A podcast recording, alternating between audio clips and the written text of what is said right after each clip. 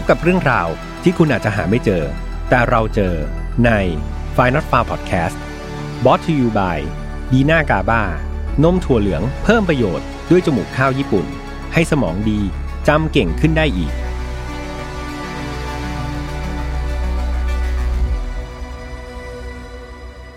สวัสดีครับ ยินดีต้อนรับนะครับเข้าสู่ Final f a r Podcast นะครับวันนี้คุณอยู่กับผมแฮมทัชพล เช่นเคยสำหรับเพื่อนๆที่ดูทาง YouTube นะครับวันนี้จะเห็นว่า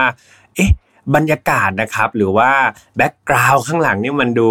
เปลี่ยนไปใช่ไหมครับ เพราะว่าวันนี้พี่แฮมมาเล่าแบบเห็นหน้าเห็นตา แต่ว่าอยู่ในสถานที่ที่ไม่เหมือนเดิม นั่นเพราะว่าวันนี้ไม่ได้เข้าไปอัดในออฟฟิศของ Mission นะครับแต่ว่าอัดที่บ้านของตัวเอง เนื่องจากสถานการณ์โควิด -19 ครับพวกเราต้องกราบขออภัยผู้ฟังทุกคนด้วยหากวันนี้คุณภาพของภาพเนี่ยมันอาจจะไม่ได้ดีมากนัก เพราะว่าพี่แฮมก็มีอุปกรณ์ เท่าที่จะเอื้ออำนวย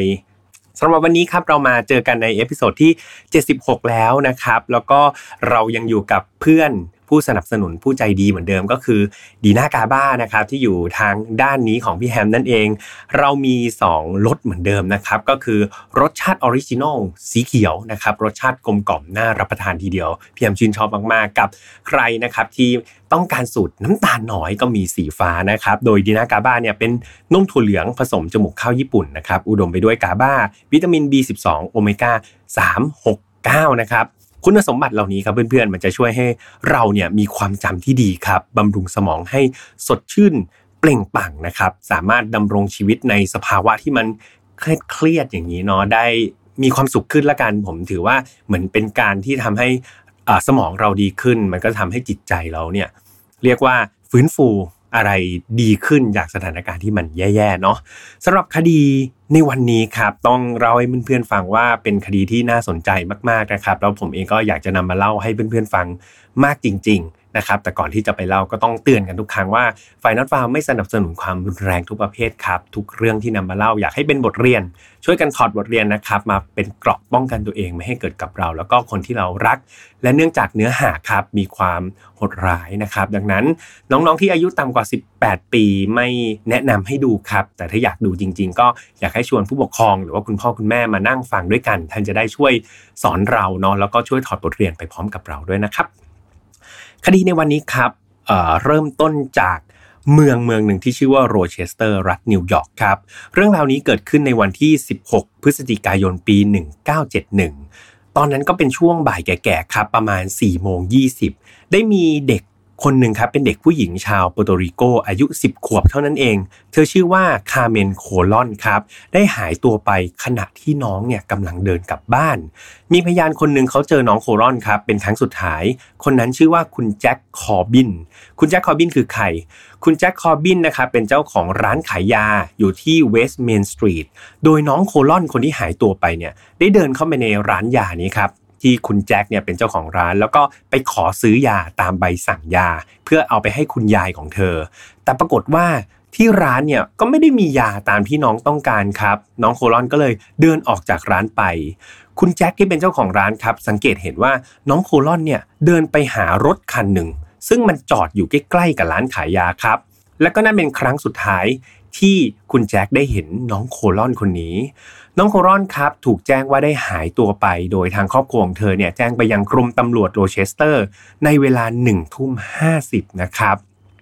หลังจากได้รับแจ้งความเนี่ยก็มีการประกาศออกตามหาตัวน้องโคลอนกันทั่วทั้งเมืองเลย โดยไม่นานนักครับก็ได้เบาะแสจาก ประชาชนเนี่ยที่เขาโทรแจ้งเข้ามาบ้างเนาะหนึ่งในนั้นคือผู้ขับขี่คนหนึ่งครับที่ใช้ทางหลวง Interstate 490 เขาบอกว่าเขาเนี่ยสังเกตเห็นเด็กผู้หญิงคนหนึ่งนะลักษณะเหมือนกับน้องโคลอนที่ประกาศออกในข่าวนี่เลยเออ มันหน้าตาเหมือนมากๆเลย โดยน้องเนี่ยได้วิ่งลงจากรถฟอร์ดคันหนึ่งครับ เป็นรถฟอร์ดสีเข้ม ในสภาพที่ เปลื่อยท่อนล่างครับ จากนั้นเนี่ยน้องก็พยายามทำท่าแบบโบกไม้โบกมือนะ เพื่อตะโกนอะไรออกมาบางอย่าง ลักษณะเหมือนกับกำลังขอความช่วยเหลือให้รถที่วิ่งผ่านไปผ่านมาเนี่ยหยุด แต่สุดท้ายครับไม่มีใครหยุดเลย แล้วก็มีข้อมูลในลักษณะนี้อีกพอสมควรครับว่าเห็นเหตุการณ์ประมาณนี้แหละ มีประชาชนโทรเข้ามาหลายคน ก่อนที่สุดท้ายครับ รถฟอร์ดดังกล่าวเนี่ยก็จะถอยมาบริเวณที่น้องเนี่ยยืนโบกมืออยู่ สุดท้ายน้องโคลอนครับก็เดินกลับเข้าไปในรถคันเดิม เรื่องราวนี้ครับผ่านไปได้ประมาณ 2 วันเท่านั้นเอง ได้มีการรับแจ้งเหตุจากเด็กวัยรุ่น 2 คนครับ บอกว่าเขาเนี่ยไปพบศพเด็กผู้หญิงคนหนึ่งในห้วย ไม่ไกลจากรัฐ 490และอยู่ใกล้กับหมู่บ้านของเชิร์ชวิลนะครับของเมืองเชิร์ชวิลซึ่งหลังจากเจ้าหน้าที่เข้าไปตรวจสอบเนี่ยก็พบว่า ศพที่วัยรุ่นไปเจอเนี่ยก็คือน้องโคลอนนั่นเองครับ จุดที่พบศพเธอเนี่ยก็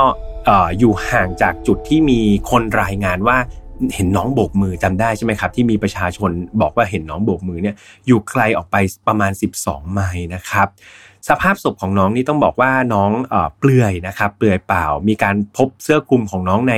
ท่อระบายน้ำห่างจากตัวเธอไปประมาณ 300 ฟุตครับกางเกงของเธอถูกค้นพบในอีกหลายวันต่อมา แถวแถวบริเวณที่มีคนพบเห็นน้องโครอนโบกมือตรงที่สุดท้ายนะครับจะเป็นที่ที่แบบเจอกางเกงของเธอนะครับหลังจากมีการชันสูตรพลิกศพครับก็พบว่าน้องโคลอนถูก ล่วงละเมิดทางเพศนะครับ อย่างรุนแรงเลย แล้วก็น้องยังได้รับบาดเจ็บที่กระโหลกศีรษะ แล้วก็กระดูกสันหลังด้วยนะครับ โดยมันรุนแรงมากๆครับเพื่อนๆมันถึงกับขนาดทำให้กระดูกสันหลังเนี่ยหักเลยนะครับ นอกจากนี้ร่างกายของน้องโคลอนยังเต็มไปด้วยรอยขีดข่วนครับมากมาย และสาเหตุการเสียชีวิตก็คือการถูกรัดคอนั่นเองก็เป็นอะไรที่น่าเศร้ามากๆนะครับ เพราะว่าอย่างที่แจ้งไปว่าน้องโคลอนนั้นอายุแค่ 10 ขวบเท่านั้นเอง จากเหตุการณ์ครั้งนี้ครับมันสร้างความโกรธเคืองให้กับผู้คนที่ได้ยินข่าวนี้มากๆครับ เพราะตั้งแต่การสังหารที่มันค่อนข้างที่จะโหดเหี้ยมใช่ไหมครับกับเด็กเพียงแค่ 10 ขวบเท่านั้นเอง รวมไปถึงการเห็นน้องเนี่ยยืนขอความช่วยเหลืออยู่ มีคนเห็นมากมายนะครับที่โทรเข้ามา แต่กลับไม่มีใครสักคนเลยที่หยุดรถ พื่อช่วยน้องนะครับ จนสุดท้ายเนี่ยน้องโครอนต้องพบจุดจบอันน่าเศร้า ได้มีการตั้งเสนอเงินรางวัลนนำจับครับ ให้กับผู้ที่แจ้งเบาะแสไปสู่การจับกลุ่มคนร้ายในครั้งแรกเนี่ยอยู่ราวๆ 2,500 เหรียญนนะครับ หรือว่าประมาณ 80,000 บาทนั่นแหละ แต่หลังจากที่ประชาชนในท้องถิ่นหลาย ๆ คนครับ พอรับรู้ข่าวนี้ก็สะเทือนใจมาก ๆ แล้วก็ ช่วยกันระดมทุนครับจนเงินรางวัลนนำจับเนี่ยมากถึง 6,000 ดอลลาร์หรือประมาณ 190,000 บาทเลยทีเดียวครับฟังมันอาจจะดูน้อยใช่ไหมครับ เพื่อนๆแบบแสนเก้าเอง แต่ว่าปีที่เกิดเหตุคือ 1971 ครับ ก็คือ 50 ปีที่แล้ว ดังนั้นถ้านับอัตราเงินเฟ้อในปัจจุบันเนี่ยก็ถือว่าเป็นเงินที่มากขึ้นเยอะพอสมควรนะครับ 1 9 0 0 0 0 เมื่อ 50 ปีที่แล้ว เทียบกับปัจจุบัน ผมเชื่อว่าค่อนข้างเยอะมากๆ แม้ว่าตำรวจครับจะมีการสอบปากคำผู้ต้องสงสัยหลายต่อหลายคนเลย แต่สุดท้ายทุกคนครับก็พ้นจากข้อสงสัยทั้งหมดทั้งสิ้นเลย เนื่องจากพวกเขามีหลักฐานครับหรือว่ามีพยานในการยืนยันที่อยู่ในช่วงที่เกิดเหตุนั่นเองและในวันที่ 21 ธันวาคมครับ จากเดิมเนี่ยต้องบอกว่าทุกคนครับรวมถึงเจ้าหน้าที่ตำรวจก็ให้ความสำคัญกับคดีนี้มาก ๆ แต่ว่าวันที่ 21 ธันวาที่ผมบอกไปเนี่ยมีการถอนกำลังครับ เจ้าหน้าที่เนี่ยจากเต็มกำลังเนี่ยเหลือเพียงแค่ 3 นายเท่านั้นเอง ถึงเจ้าหน้าที่ตำรวจครับจะดูถอดใจแต่ประชาชนแล้วก็สื่อยังคงติดตามเรื่องนี้ แล้วก็ทำทุกๆ อย่างอย่างเต็มความสามารถครับ พวกเขาระดมทุนครับ สร้างป้ายโฆษณาขนาดใหญ่เลยนะไปติดตามทางด่วนของโรเชสเตอร์ครับ แล้วก็มีการเปิดหมายเลขโทรศัพท์ครับ แบบเป็นสายด่วนที่อยู่ไปรษณีย์เพื่อให้คนเนี่ยที่พบเบาะแสเนี่ยสามารถโทรมาที่ฮอตไลน์สายด่วนอันนี้ได้เลย ทั้งแบบเปิดเผยชื่อก็ได้นะ หรือไม่เปิดเผยชื่อก็ได้ แต่แม้จะทำอะไรไปมากมายขนาดนี้ครับ สุดท้ายการล่าตัวฆาตกรก็ยังไม่บรรลุผลอยู่ดี และแล้วครับเพื่อนๆ ในอีก 17 เดือนต่อมาครับ ก็ได้มีเรื่องราวที่คล้ายๆกันเกิดขึ้นอีกครั้ง โดยในวันที่ 2 เมษายนครับปี 1973 เวลาประมาณ 5 โมงเย็นครับ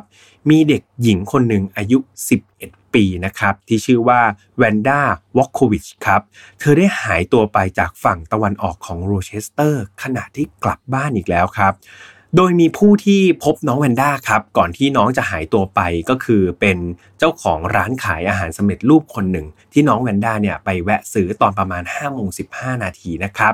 เมื่อซื้อเสร็จเนี่ยน้องก็เดินออกจากร้านไปคนเดียวเลยครับ ไปที่ถนนคอนกี้อเวนิว หลังจากนั้นครับก็ไม่มีใครพบน้องแวนด้าอีกเลย โดยครอบครัวของเธอครับได้เข้าแจ้งความกับตำรวจในประมาณเวลาประมาณ2ทุ่มนะครับเจ้าหน้าที่ตำรวจได้ระดมคนออกตามหาน้องแวนด้าโดยทันที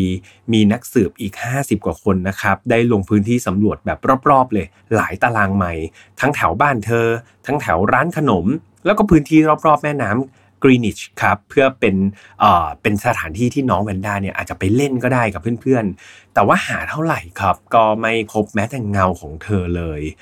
จนกระทั่งเช้าวันรุ่งขึ้นครับ เวลาประมาณ 10โมง15 นาที ได้มีเจ้าหน้าที่ตำรวจครับ รายงานเข้ามาว่ามีการพบศพเด็กหญิงคนหนึ่งครับ ได้ถูกทิ้งไว้บริเวณเชิงเขานะครับ ข้างถนนทางหลวงหมายเลข 104 ในเมือง เว็บสเตอร์นะครับซึ่งห่างจากโรเชสเตอร์ไป 7 ไมล์หลังจากตรวจสอบก็พบว่าเป็นน้องแวนด้าวอลโควิชจริง ๆ ครับ จากการชันสูตรพลิกศพพบว่าน้องแวนด้าเนี่ยถูกล่วงละเมิดทางเพศอย่างโหดร้ายอีกแล้วนะครับ จากนั้นน้องก็ถูกรัดคอจากด้านหลังครับ โดยคาดว่าคนร้ายเนี่ยน่าจะใช้เข็มขัดในการรัดคอ ตามร่างกายของน้องมีบาดแผลจากการป้องกันตัวครับ แสดงให้เห็นว่าน้องเนี่ยก็พยายามที่จะต่อสู้กับคนร้ายอย่างสุดกำลังแล้ว แต่ว่าก็คงสู้ไม่ไหว นอกจากนี้จากการชันสูตรยังพบร่องรอยของน้ำอสุจิครับ แล้วก็เส้นขนบนร่างกายของน้องน้องแวนด้าด้วย แล้วก็ยังมีการพบขนแมวสีขาวครับ หลายเส้นเลยบนเสื้อผ้าของน้องแวนด้า โดยทางครอบครัวของน้องเนี่ยยืนยันว่าที่บ้านเนี่ย ไม่ได้เลี้ยงสัตว์เลยนะครับ ไม่ได้มีแมวแล้วก็ไม่ได้มีสัตว์ขนสีขาวๆแบบนี้อย่างแน่นอน เช่นเดียวกันครับ กับกรณีของน้องโคลอนก็คือเหยื่อรายแรกจำได้ใช่ไหมครับ ได้มีการจัดตั้งสายด่วนโทรศัพท์แบบไม่เปิดเผยตัวเหมือนกันเลยครับ มีการแจกใบปลิวเป็นจำนวนมากไปทั่วเมืองโรเชสเตอร์เลย เพื่อขอข้อมูลครับ โดยมีการตั้งรางวัลนนำจับไว้ที่ 10,000 เหรียญหรือราวๆ320,000 บาทสำหรับคนที่ให้ข้อมูลที่สามารถนำไปสู่การจับกลุ่มคนร้ายคนนี้ได้นะครับ ได้มีการแจ้งข้อมูลเข้ามาเพิ่มเติมจากประชาชนว่ามีการพบเห็นน้องแวนด้าในตอนเย็นวันที่ 2 เมษา โดยน้องเนี่ยยืนใกล้ ๆ กับรถสีน้ำตาลนะครับคันใหญ่คันหนึ่ง โดยดูเหมือนน้องเนี่ยกำลังจะหยุดยืนคุยกับคนขับอยู่ครับ แต่ผู้เห็นเหตุการณ์รายนี้ก็ก็ไม่ได้เห็นคนหน้าคนขับแบบชัดเจนเท่าไหร่นักครับ โดยจุดที่พบเห็นนะอยู่ห่างจากบ้านของน้องเวนด้าไปไม่ถึงครึ่งไมล์ด้วยซ้ำนะครับ ก็ใกล้มากๆเลย มีประชาชนอีกคนหนึ่งครับได้โทรมาตามสายด่วนครับที่ไม่ได้เปิดเผยตัวตน ได้แจ้งว่าเขาเนี่ยได้สังเกตเห็นชายคนหนึ่งที่มีพฤติกรรมเหมือนกำลังบังคับเด็กหญิงคนหนึ่งไปขึ้นรถดอชดา g นะครับสีอ่อนแถวแถวคอนกี้อเวนิวนี่แหละ เวลาราวๆห้าโมงครึ่งถึง6กโมงโดยเด็กหญิงคนกล่าวเนี่ยมีผมสีแดงครับ ซึ่งก็ไปตรงกับน้องแวนด้าพอดีเลย แต่ข้อมูลเหล่านี้มันก็ยังไม่ได้มากเพียงพอที่จะไปสืบหาคนร้ายได้นะครับ ทั้งนี้กรมตำรวจโรเชสเตอร์ก็ยังคงปฏิเสธความเชื่อมโยง บอกว่าเฮ้ยคดีฆาตกรรมน้องโครอนที่เป็นเหยื่อรายแรกเนี่ยกับคดีของน้องแวนด้าเนี่ยเพราะเขาคิดว่าไม่น่าจะเกี่ยวข้องกันครับ แม้จะมีลักษณะรูปแบบคดีคล้ายๆ กัน แต่ว่าคิดว่าน่าจะเป็นคนละกรณีกันมากกว่า แล้วก็คนร้ายก็น่าจะเป็นคนละคนกัน อย่างไรก็ตามครับ พวกเขาก็ได้ใช้ทีมสืบสวนครับทีมเดียวกันกับที่ทำคดีของน้องโคลอนเนี่ยมาทำคดีของน้องแวนด้าด้วยนะ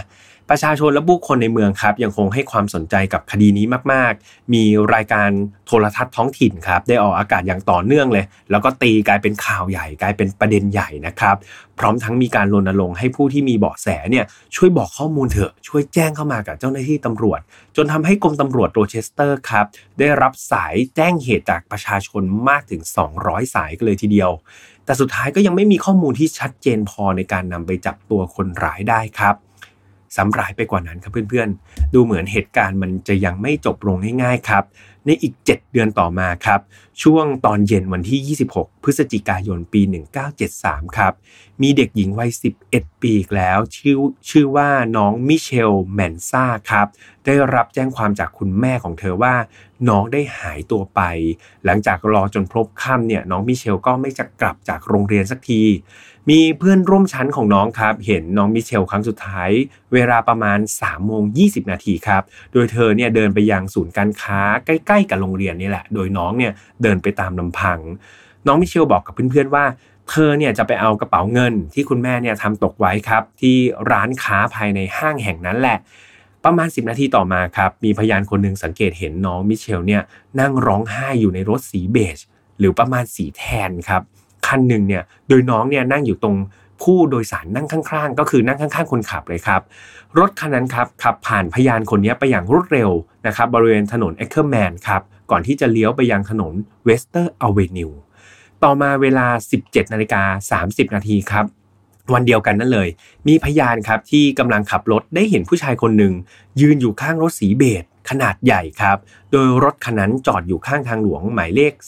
350 ในเมืองวอลเวิร์ธครับ โดยดูเหมือนรถเนี่ยจะยางแบนนะฮะ พยานคนนี้ครับเขาก็เลยหยุดรถครับ เพื่อที่จะไปช่วยเหลือคนขับคนนี้ โดยพยานคนนี้สังเกตว่าคนที่ขับรถมาเนี่ยเขามากับเด็กผู้หญิงคนหนึ่งนะ และเมื่อเขาเดินเข้าไปใกล้ๆครับ ผู้ชายคนนี้ก็มี ท่าทีที่มันดูพิรุษมากๆกับเพื่อนๆเขาจับเด็กผู้หญิงคนนี้ไปไว้ข้างหลัง แล้วก็พยายามที่จะยืนบังป้ายทะเบียนรถไว้ชายคนดังกล่าวครับ มองหน้าพยานคนนี้ที่จอดรถไปช่วยเหลือเนาะด้วยท่าทีที่ค่อนข้างไม่เป็นมิตรครับดูคุกครามนะครับ จนเขาเนี่ยรู้สึกไม่ปลอดภัยก่อนที่สุดท้ายเนี่ยชายคนที่ยางแบนแล้วมากับเด็กผู้หญิงเนี่ยก็ไล่ครับไล่พยานคนนี้ออกไปเลย หลังจากนั้นเขาก็ขับรถออกไปทั้งทั้งที่ยางแบนๆอย่างนั้นนั่นแหละครับ วันที่ 28 พฤศจิกายนครับหรือว่า 2 วันหลังจากที่น้องมิเชลเนี่ยหายตัวไปครับ ตอน 10 โมงครึ่งได้มีคนนะครับพบศพของเด็กผู้หญิง แล้วก็มาทราบภายหลังว่าเป็นน้องมิเชลนะครับได้นอนคว่ำหน้าอยู่ในคูน้ำริมถนนในเมืองมาเซดอนครับซึ่งห่างจากเมืองโรเชสเตอร์ประมาณ 15 ไมล์นะครับจากการชันสูตรพลิกศพครับพบว่าน้องมิเชลเนี่ยได้รับบาดเจ็บอย่าง รุนแรงครับทั่วร่างกาย แล้วก็น้องยังถูกล่วงละเมิดทางเพศอย่างโหดร้ายอีกแล้วนะครับ จากนั้นน้องก็โดนคนร้ายครับลัดคอจนเสียชีวิตจากด้านหลังด้วยเชือกเล็ก ๆนะครับ มือของน้องมิเชลเนี่ยมีการกำใบไม้ไว้แน่นเลย เป็นลักษณะใบไม้แบบเดียวกับจุดที่พบศพครับ ดังนั้นตำรวจก็คาดว่าน้องน่าจะถูก นำมาทำร้าย แล้วก็ล่วงเกินณนะบริเวณที่พบศพตรงนี้เลย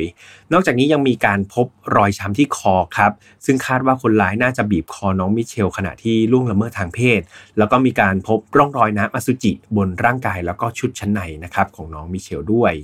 ที่สำคัญครับมีการพบขนแมวสีขาวอีกแล้วครับเพื่อนๆ พบขนแมวสีขาวเป็นจำนวนมากบนเสื้อผ้าของเธอ คุณๆใช่ไหมครับ ข่าวนี้ประกาศออกไปครับ แล้วมันก็สร้างความขวัญเสียให้กับชาวเมืองอีกครั้ง มีพยานคนหนึ่งครับ ได้แจ้งว่าเธอเนี่ยพบเด็กผู้หญิงคนหนึ่งนะหน้าเหมือนน้องมิเชลเลยที่ออกในข่าวเนี่ยนั่งอยู่ในร้านอาหารฟาสต์ฟู้ดครับในเมืองเพนฟิลด์ครับเวลาประมาณ4ี่โมงครึ่งในวันเกิดเหตุนั่นแหละ โดยเธอครับนั่งกับผู้ชายคนหนึ่ง ลักษณะก็คือเป็นชายผิวขาวครับ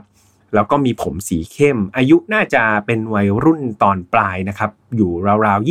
25-35 ปี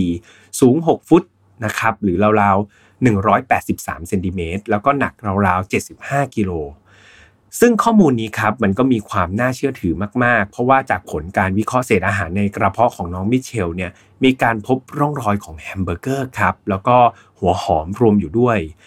การฆาตกรรมเด็กทั้ง 3 คนเนี่ยได้สร้างความขุ่นเคืองในสังคมเป็นอย่างมาก สื่อนี้เรียกว่าเล่นข่าวนี้ทุกวันนะครับแล้วก็เล่นข่าวนี้เป็นอย่างหนัก ได้มีการปล่อยภาพสเก็ตช์ครับของผู้ต้องสงสัยคดีนี้ โดยนำมาจากข้อมูลที่พยานเนี่ยพบเห็นคดีทั้ง 3 คดีครับ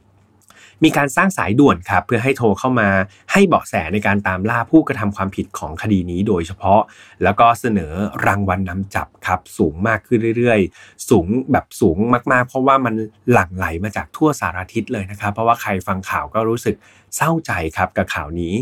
ทางเจ้าหน้าที่ตำรวจแล้วก็ผู้เชี่ยวชาญครับได้สอบปากคำผู้ต้องสงสัยไปมากกว่า 800รายเลยนะครับ แต่ต่อให้ทุกคนนะครับทั้งภาคประชาชน ภาคสื่อ ภาค ตำรวจครับทำงานกันอย่างหนักขนาดนี้ แต่เชื่อไหมครับเพื่อนๆ มันยังไม่มีผู้ต้องสงสัยที่น่าเชื่อถือได้เลยสักคนครับ สื่อและประชาชนก็เลยได้ตั้งฉายาให้กับคนร้ายคนนี้ว่า Alphabet Murders ครับ หรือว่าฆาตกรรมตามตัวอักษรนั่นเอง เพื่อนๆหลาย ๆ คนอาจจะไม่ได้สังเกตนะครับ จากสิ่งที่ผมเล่าไป มันก็อาจจะสังเกตยากเพราะว่าฟังเป็นเสียงใช่ไหมครับ แต่ว่า ถ้าไปอ่านข้อมูลเนี่ยจะเห็นความเชื่อมโยงและความสอดคล้องได้อย่างชัดเจนครับเพื่อนๆเหยื่อรายแรกก็คือน้องโคลอน คาร์เมนโคลอนใช่ไหมครับ ถูกพบศพที่หมู่บ้านเชิร์ชวิลล์ครับ ต่อมาก็คือน้องแวนด้าวาลโควิชเนี่ยถูกพบศพในเมืองเวบสเตอร์ และน้องมิเชลอาร์เมนซาถูกพบศพที่เมืองมาเซดอน สังเกตอะไรไหมครับเพื่อนๆสังเกตว่า ตัวอักษรขึ้นต้นของเหยื่อทั้ง 3 รายครับ มันไปตรงกับอักษรแรกนะครับของสถานที่ที่พบศพทั้งหมดเลยครับ ซึ่งดูเหมือนฆาตกรอาจจะมีความจงใจนะครับ แบบน้องโคลอนเนี่ยไปเจอที่เมืองเชิร์ชวิลก็ตัว C เหมือนกัน น้องแวนด้าไปพบในเมืองเวบสเตอร์ก็ตรวจ W เหมือนกันนะครับ แล้วก็น้องมิเชลเนี่ยไปเจอที่เมืองมาเซดอนก็ตรวจ M เหมือนกัน ก็ไม่รู้ว่าฆาตกรมีความ จงใจหรือว่าตั้งใจหรือเปล่านะครับกับสิ่งนี้ และจากหลักฐานเหล่านี้ครับเพื่อนๆ พวกเขาเชื่อว่าคนร้ายเนี่ยต้องเป็นคนเดียวกันแน่ๆครับ เพราะว่าเหยื่อที่ถูกกระทำเนี่ยก็มีลักษณะการถูกกระทำที่คล้ายๆกัน ก็คือเป็นเด็กผู้หญิงครับที่มีความสูงไม่มากนัก อายุก็ 10 ขวบ 11 ขวบ เหยื่อทุกคนครับถูกล่วงละเมิดทางเพศทั้งหมด แล้วก็เสียชีวิตจากการถูกรัดคอทั้งหมดด้วย นอกจากนี้เหยื่อทั้ง 3 คนมักจะเป็นเด็กที่เก็บตัวครับ มีเพื่อนน้อย แล้วก็ด้วยความที่พวกเธอมีเพื่อนน้อยครับ ดังนั้นมันก็ง่ายสำหรับ คนร้ายนะครับที่จะหลอกล่อเธอไปไหนต่อไหนตามลำพัง รวมไปถึงเรื่องของอาหารที่พบในกระเพาะครับมันดูเป็นรูปแบบเดียวกันหมดเลย ก็คือคนร้ายครับจะหลอกเด็กนะครับไป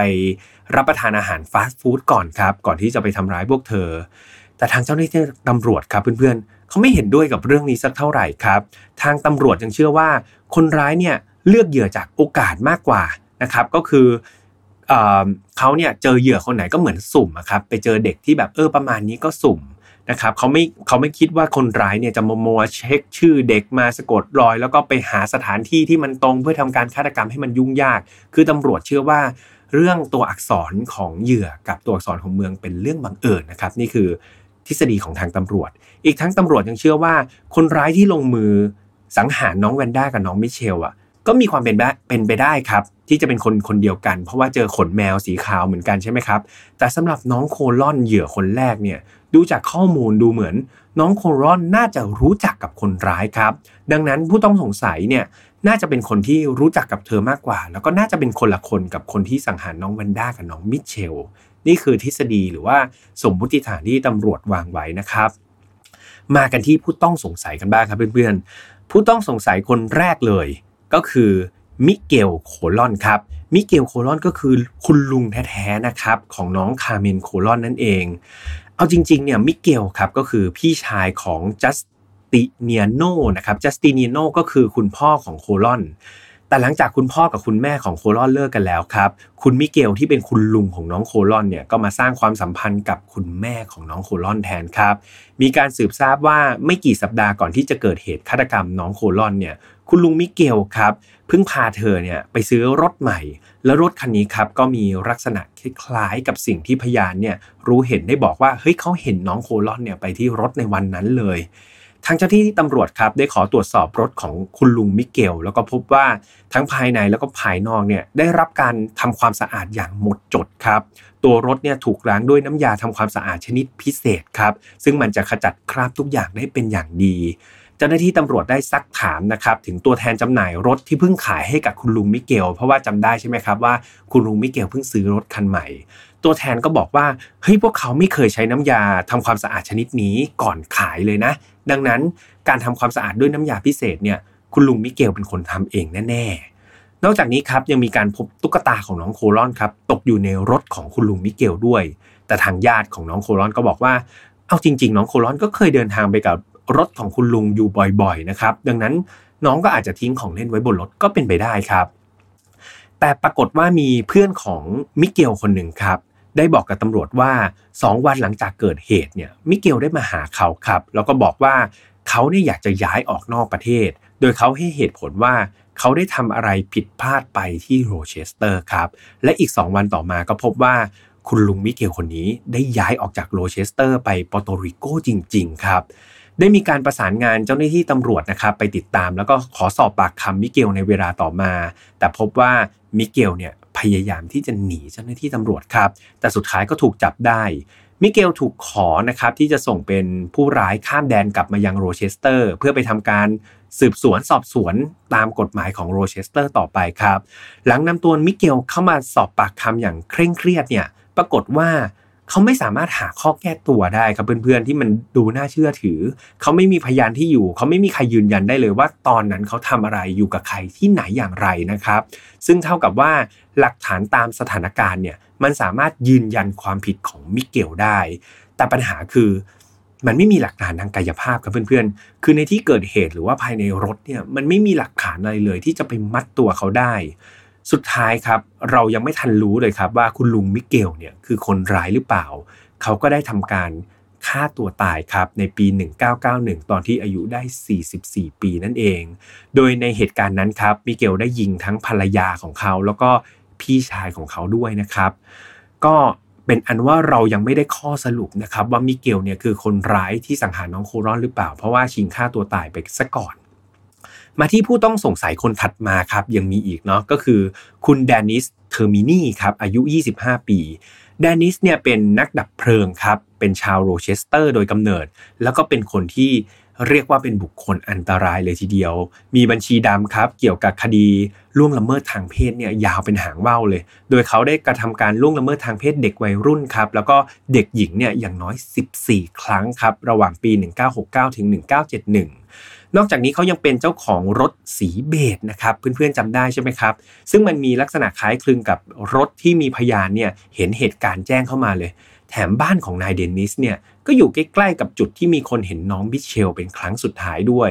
โดย 5 สัปดาห์หลังจากการเสียชีวิตของน้องมิเชลเนี่ยได้มีการรายงานครับว่านายเดนนิสคนนี้กำลังก่อเหตุพยายาม ลักพาตัวเด็กสาววัยรุ่นคนหนึ่ง โดยใช้ปืนข่มขู่ครับ แต่เหมือนเขาเนี่ยจะกระทำการไม่สำเร็จ เพราะว่าเหยื่อเนี่ยกรีดร้องครับ แล้วก็ขอความช่วยเหลือจนมีคนพบเห็นซะก่อนนายเดนิสครับได้หลบหนีหลบหนียังไม่พอครับ เขาพยายามไปลักพาตัวเหยื่ออีกรายหนึ่ง แต่ครั้งนี้เจ้าหน้าที่ตำรวจติดตามไปได้ทันครับ ก่อนที่นายเดนิสจะตัดสินใจยิงตัวตายครับ ต่อหน้าเจ้าหน้าที่ตำรวจ จากการตรวจสอบทางนิติเวชครับในภายหลังในรถเขาเนี่ย ได้พบขนแมวสีขาวครับเพื่อนๆ บนเบาะแบบเดียวกับที่พบในเหยื่อนะครับของฆาตกร Alphabet Murder เลยครับ ในเดือนมกราปี 2007 เนี่ยร่างของเดนนิสครับได้ถูกขุดขึ้นมาเพื่อตรวจสอบ DNA ครับเพื่อนๆ เพื่อทำการเปรียบเทียบว่าตัวอย่างน้ำอสุจิที่เก็บได้จากร่างของน้องแวนด้าเหยื่อรายที่2เนี่ยมันตรงกันกับนายเดนนิสคนนี้หรือเปล่า ผลปรากฏว่ามันไม่ตรงครับเพื่อนๆ ตำรวจครับไม่ได้นำแต่ตำรวจก็ไม่ได้นำ DNA ของนายเดนนิสไปเปรียบเทียบกับหลักฐานบนศพของน้องโคลอน แล้วก็น้องมิเชลต่อนะครับ ก็เทียบแค่น้องแวนด้าคนเดียว แต่ปรากฏว่ามันไม่ตรงครับ ก็เลยตัดนายเดนนิสคนนี้ออกไปนะครับ มาที่ผู้ต้องสงสัยคนถัดไปก็คือนายเคนเนต ไบแอนซี่มั้งครับ คนนี้เป็นคนที่ 3 แล้วนะ นายเคนเนตครับ ตอนที่อยู่ที่โรเชสเตอร์ เขาเป็นพนักงานขายไอศครีมธรรมดาคนหนึ่งครับ ที่อยู่ใกล้ๆกับสถานที่เกิดเหตุใน 2 คดีแรก ต่อมาในเดือนมกราปี 1976 เนี่ย นายเคนเนตก็ได้ย้ายไปอยู่ที่ลอสแองเจลิส แล้วก็ได้ผันตัวไปเป็นอาชญากรครับ ร่วมกับลูกพี่ลูกน้องของเขาที่ชื่อว่าแองเจโล บูโอโนจูเนียร์ครับ โดยทั้งคู่เนี่ยได้ถูกจับจากคดีฆาตกรรมเด็กหญิงและวัยรุ่นกว่า 10 รายเลยนะครับ เมื่อตำรวจครับรู้ว่านายเคนเนตเนี่ยเคยอยู่โรเชสเตอร์มาก่อน ก็มีความเป็นไปได้ครับ ว่าเขาอาจจะเป็น Alphabet Murder ก็ได้ ก็เลยมีการสอบปากคำครับ เรื่องนี้แต่นายเคนเนตเนี่ยก็ปฏิเสธเสียงแข็งเลยครับ แถมยังออกอาการแบบเรียกว่าโมโหสุดๆเลยนะตอนที่เขาถูกสอบปากคำเรื่องนี้อย่างไรก็ตามครับ มันก็ยังไม่มีหลักฐานอะไรที่ชี้ไปถึงตัวนายเคนเนตได้ครับ นอกจากรถที่เขาใช้ตอนอยู่โรเชสเตอร์เนี่ยมันเป็น รถรุ่นเดียวกันครับ สีเดียวกันกับที่พยานเนี่ยเคยเห็น แล้วก็รายงานเข้ามาในตอนที่เกิดเหตุนะครับ คดีนี้ครับเหมือนจะยังไม่มีความคืบหน้าใด ๆ จนผ่านไปหลายสิบปี ล่าสุดครับในปี 2011 ก็มีผู้ต้องสงสัยคนใหม่ล่าสุดขึ้นมา ก็คือนายโจเซฟนาโซครับในเดือนเมษายนปี 2011 ครับนาย โจเซฟ นาโซเนี่ยวัย 77 ปีครับ ถูกจับในเมืองรีโนครับ รัฐเนวาดาในข้อหาฆาตกรรมผู้หญิง 4 คนครับ ในรัฐแคลิฟอร์เนีย ที่เกิดขึ้นในปี 1977 ถึง 1994 โดยเชื่อว่าเหยื่อทุกคนเป็นผู้หญิงที่ขายบริการนะครับ โดยเหยื่อได้แก่ร็อกซีน ร็อกกาสครับพาเมลาพาร์สันส์เทรซี่โทโฟยาครับแล้วก็คาร์เมนโคลอนคนสุดท้ายชื่อคาร์เมนโคลอนเหมือนกันแต่ว่า เป็นคนละคนกับน้องโคลอน เพียงแต่ชื่อและนามสกุลบังเอิญมาเหมือนกันเท่านั้นเองครับ แต่เพื่อนๆสังเกตอะไรไหมครับเหยื่อทุกคนครับ ชื่อกับนามสกุลเนี่ยล้วนเป็นตัวอักษรเดียวกันหมดเลยครับ ดังนั้นนายนาโซเนี่ยก็เป็นชาวนิวยอร์กที่อาศัยอยู่ในโรเชสเตอร์ด้วยนะ ในปี 1970 โดยเขามักจะเดินทางไปไปกลับกลับระหว่างนิวยอร์กกับแคลิฟอร์เนียเป็นประจำครับ ได้มีการทดสอบ DNA ของนายนาโซและก็พบว่า มันไม่ตรงอีกแล้วครับเพื่อนๆ มันไม่ตรงกับน้ำอสุจิที่พบบนตัวน้องแวนด้าครับ แต่อย่างไรก็ตามครับ นาโซก็ถูกนำตัวขึ้นศาลในวันที่ 18 มิถุนายนปี 2013 ครับ ในข้อหาฆาตกรรมเหยื่อที่แคลิฟอร์เนีย โดยเขาถูกลงโทษตัดสินประหารชีวิต จากทั้งหมดนี้ครับยังคงหาคำตอบไม่ได้ว่าสรุปแล้วฆาตกรรมเด็กหญิงทั้ง 3 คนที่โรเชสเตอร์เป็นฆาตกรคนเดียวกันหรือเปล่า เขาตั้งใจที่จะ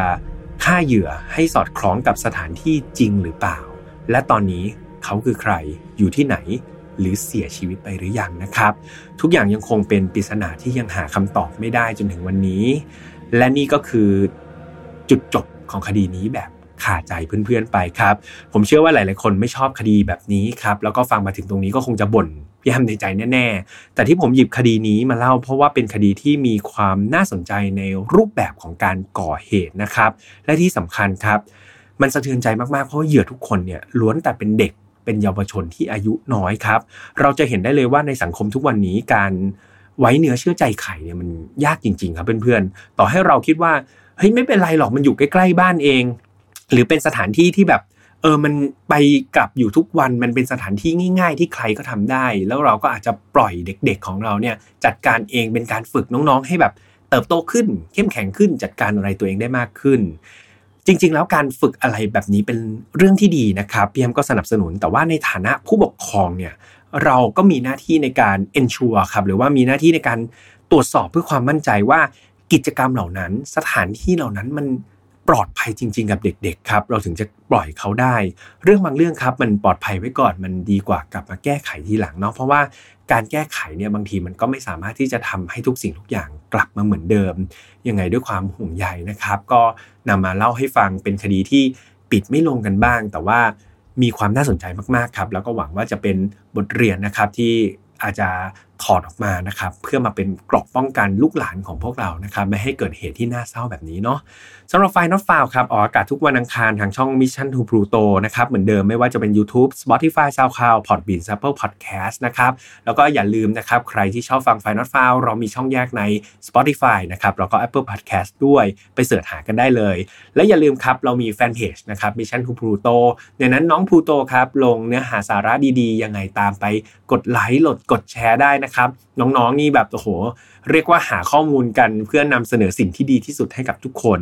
ส่วนใครที่ยังรู้สึกค้างคาใจกับคดีนี้ เดี๋ยวผมไปตั้งกระทู้ในไฟ Not f o u n Family Group นะครับ ไปช่วยกันวิเคราะห์ว่า เอ๊ะ ใครมีข้อมูลที่มากกว่านี้ไหม หรือว่าใครที่คิดว่าคนร้ายบางคนที่ฆ่าตัวตายไปแล้วอาจจะเป็นคนร้ายตัวจริงก็ได้ ยังไงไปร่วมวิเคราะห์กันได้นะครับ ไปพูดคุยกันต่อในไฟ Not f o u n Family Group สำหรับวันนี้คงต้องลากันไปก่อนวันนี้ถ้าตะกุกตะกักหรือว่ามีเรื่องใดที่มันอาจจะไม่ได้ดีแบบเดิม เท่าเดิมเหมือนกับที่ทำทุกครั้ง พี่แฮมและทีมงานต้องขออภัยทุกคนนะครับโปรดให้อภัยพวกเราด้วยด้วยสถานการณ์ตอนนี้อาจจะทำได้ดีที่สุดพยายามให้มันมีคุณภาพที่สุดนะครับยังไงอยากจะติหรือชมยังไงก็คอมเมนต์กันไว้ได้ สุดท้ายและท้ายสุดครับฝากไว้ด้วยกับดีน่ากาบ้าครับใครที่รู้สึกกระหายน้ำแบบพี่แฮมตอนนี้ครับเล่ามานานๆก็รู้สึกหิวน้ำก็เดี๋ยวจะ ไปเจาะดูดสักหนึ่งกล่องนะครับกล้องขโมยทีมงานกลับมาที่บ้านก็เดี๋ยวไม่เป็นไรครับ ไปซื้อแถวนี้มีขายที่ร้านสะดวกซื้อห้างสรรพสินค้าทั่วไป ส่วนใครที่ไม่อยากออกจากบ้าน เดี๋ยวเราแปะเว็บไซต์นะครับให้สั่งออนไลน์กันได้ด้วยนะ ดังนั้นอย่าลืมนะครับดูแลสุขภาพแล้วต้องดูแลสมองของพวกเรากันด้วยสำหรับวันนี้คงต้องลากันไปก่อน แล้วเจอกันใหม่ครั้งหน้า สวัสดีครับ พบกับเรื่องราวที่คุณอาจจะหาไม่เจอ แต่เราเจอใน f i n a l f a r Podcast Presented by สมองดีจำเก่งขึ้นได้อีก ดื่มนมถั่วเหลือง ดีหน้ากาบ้า